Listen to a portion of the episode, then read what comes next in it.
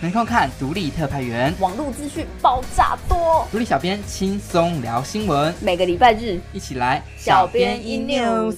嗨，大家好，欢迎收听小编 in news，我是独编，我是立编，我们是独立小编。。上个礼拜我们有跟大家聊到脸部平权啊，嗯，然后你不是说你有东西本来要讲却忘记那对我那录完才想到，就是因为我自己也有遗传性的皮肤炎，你应该知道，我就是知我严重的时候，全身都会起疹子啊，会红跟痒。其实走在路上很容易被路人用特别的眼光注视，就连我骑机车夏天哦，嗯都会有人停下来跟我讲说：“啊，你怎么那么严重？”被搭讪，那也不是被搭讪，就是他会想要安慰我，或是嗯关心我，嗯可其实会感到一些压力，所以我觉得脸部平权这个议题其实真的蛮重要的。如果大家有想要了解的话，可以去上一集听听看我们在讲什么。好，嗯，那所以你的皮肤状况到底要怎么样才会比较好啊？其实我看过各种医师，除了秘医之外啊，就是该看的都看了。嗯，然后目前中西医都说只能控制不能根治，后来就想说要花那么多时间，不如就调身子看看，所以我就去吃蛮久一段时间的中药，想要调一下身体。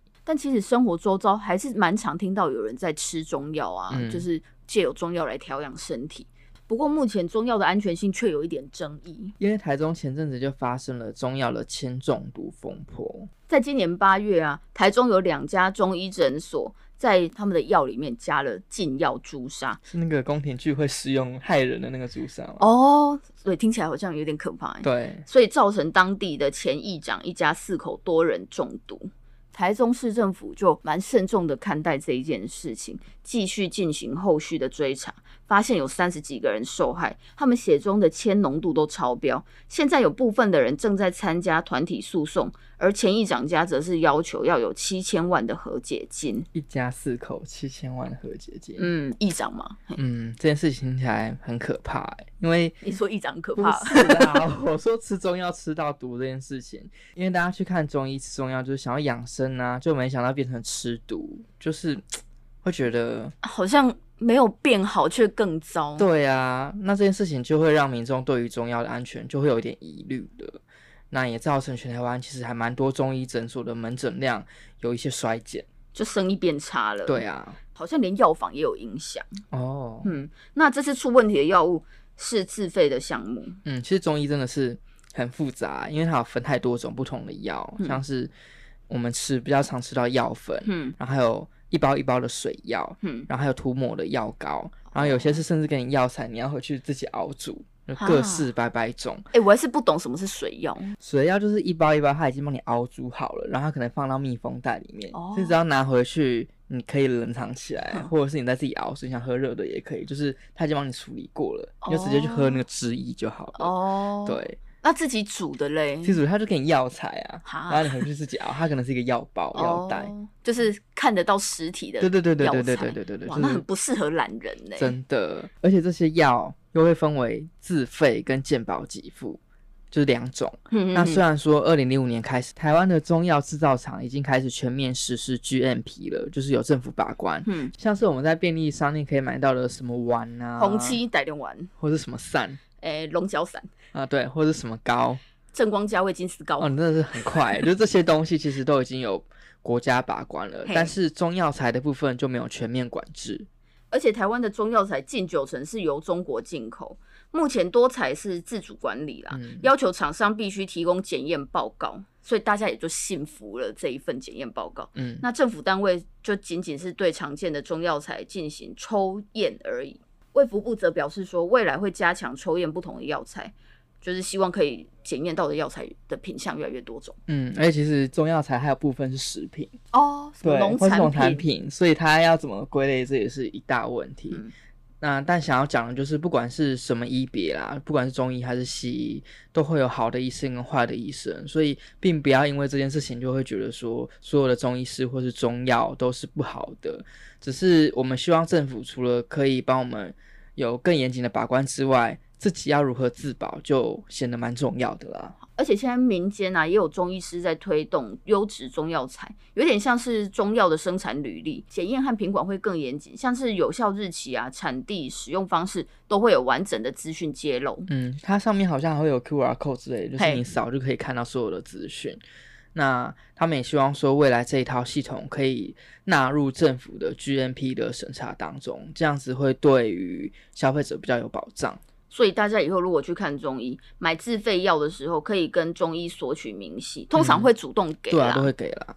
但是如果没给你，也是可以跟他要。嗯，上面就会有处方名称、成分、药量等等，你会比较知道内容物，也会比较放心。嗯，像我去看的皮肤科诊所，就是也是中医啦，嗯，它不管是药粉还是水药，都标示的蛮清楚的。而且啊，自费的药其实那个金额都到底蛮多可吓怕人，真啦是很贵，很伤荷包。嗯就是如果你一花钱了，然后又伤身体，真的就觉得很。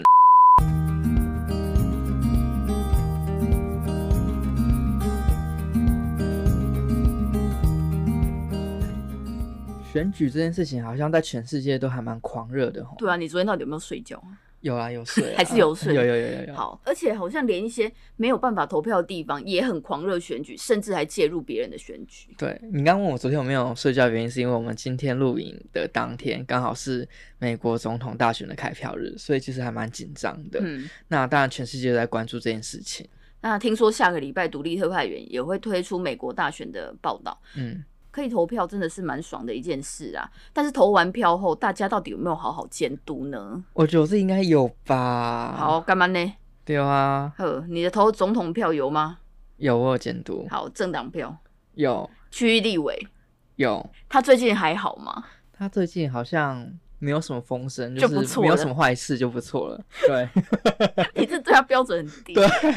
好了，那县市长呢？县长有，我从他选前就开始监督了，好不好？到哦现在虽然他之前很红，最近好像也没有什么声量。哦，对，而且他红的点都会一下子就是全国都知道。 就还蛮厉害的。那议员票呢？议员票、你哦，到底还记不记得你投谁啊？讲坦白话，我好像真的忘记了。啊，对啊，不然你记得吗？我记得，我记得，哦我投给那个咕咕咕党的。可是好像多数人其实都跟我们比较像诶，就是对于议员这个张选票后续的监督和关注，好像没有那么那么有积力极。嘿对啊，大家力道少了很多。对啊，但我我我自己的心得是，我的确有关注我议员到底在干嘛，因为我第一次投给这个咕咕咕党嘛，嗯。所以我就会对他的表现还蛮好奇的。那结论就是，嗯，下次应该不会投给他。但至少你还有在关注议员吧。对啊，我真的对很选民模范生，好不好？真的。很棒欸诶。那为什么我会那么关注县市议员这个角色、嗯这个职位呢？是因为我觉得县市议员对县市的发展担任了很重要的把关的责任吧。对啊，因为对他们啊好像要做蛮多事情的，对对对像是省地方预算，嗯，这就很重要了，因为对有一些地方的预算并不是那么充裕，所以对一定要好好的把钱花挂在刀刀口上，没嗯。错，然后他们还要对于县嘿市长有问政嘛，嗯就是对于政策上面要有，负责。对啊，嘿，但是大家对于县市议员的认知好像就是停留在啊，你帮我做好选民服务就好了。。对，呃我家门口的什么，你帮我处理好就好，嗯红白场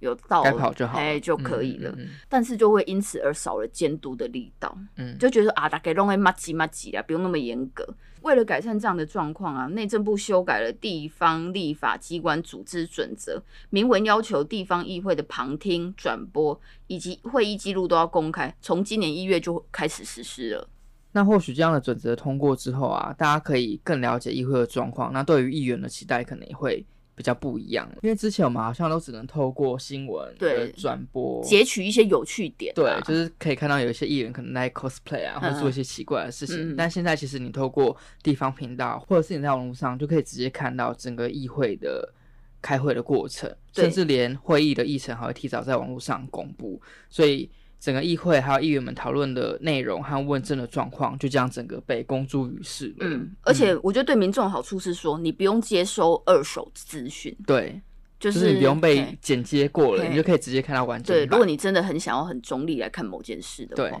所以民间团体就称呼今年为地方议会透明元年。虽然这个准则施行了，但是各个县市的议会还是有一些不一样的地方，像是议员的出席签到方式就不一样了。嗯，节目中举了两个县市啦，嗯以台南市议会为例，他们就是用公开签到的方式，就是所有的议员都会列在名单上，然后嗯表格是你看得到谁来谁没有来，，对，然后荧幕上面也会秀出有来的议员名单，所以其实每一个议员的出席状况都是没有回避空间的。但是呢，新竹县的议员出席，就是他们有一个自己的小本本，嗯，在里面签到，然后你签完之后他就收走了，所以基本上好像只有自己能看，那个透明度就会有一个差异在。而且台南市啊，他在公开签到的时候还有摄影机在旁边拍，对啊，压力好大、，对，所以不能乱来啦。嗯那公民监督国会联盟，也就是公都盟，嗯他们就综合了各项指标，每就是说啊，你到底公开了什么，然后几天后公开这种，他们用这个来评比。嗯每年都会公布全国议会透明度调查，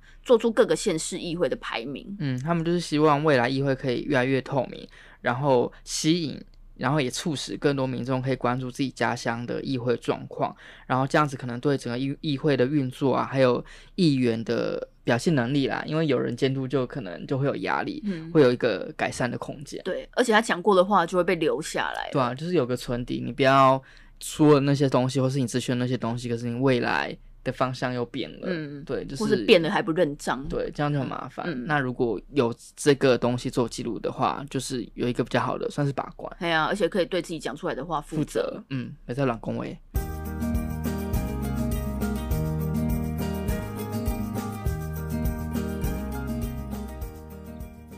最后，我们来跟大家聊一个很厉害的传统技艺，就是大家对于纸的这个质地的印象都是感觉它很脆弱，然后很容易弄脏啊，很容易弄破，放久感觉又会泛黄，就是好像没有那么容易保存。没错，嗯像我常常就是把纸搞得一塌糊涂。嗯，但是其实有一种职业叫做纸张修复师，他或许可以帮你解决这样子的困扰。他们可以帮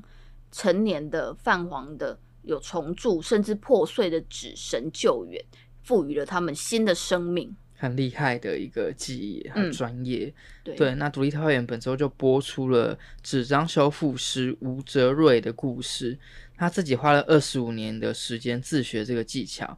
其实我们要用讲的有点困难啦，嗯因为它整个功法跟技艺就是是很复杂的，所以大家可能要去看节目，嗯嗯嗯，会比嗯较了解那个整个过程。对啊，那其实针对不同的纸张、不同的状况要修复，它用的方法和程序都很不一样，要很心细，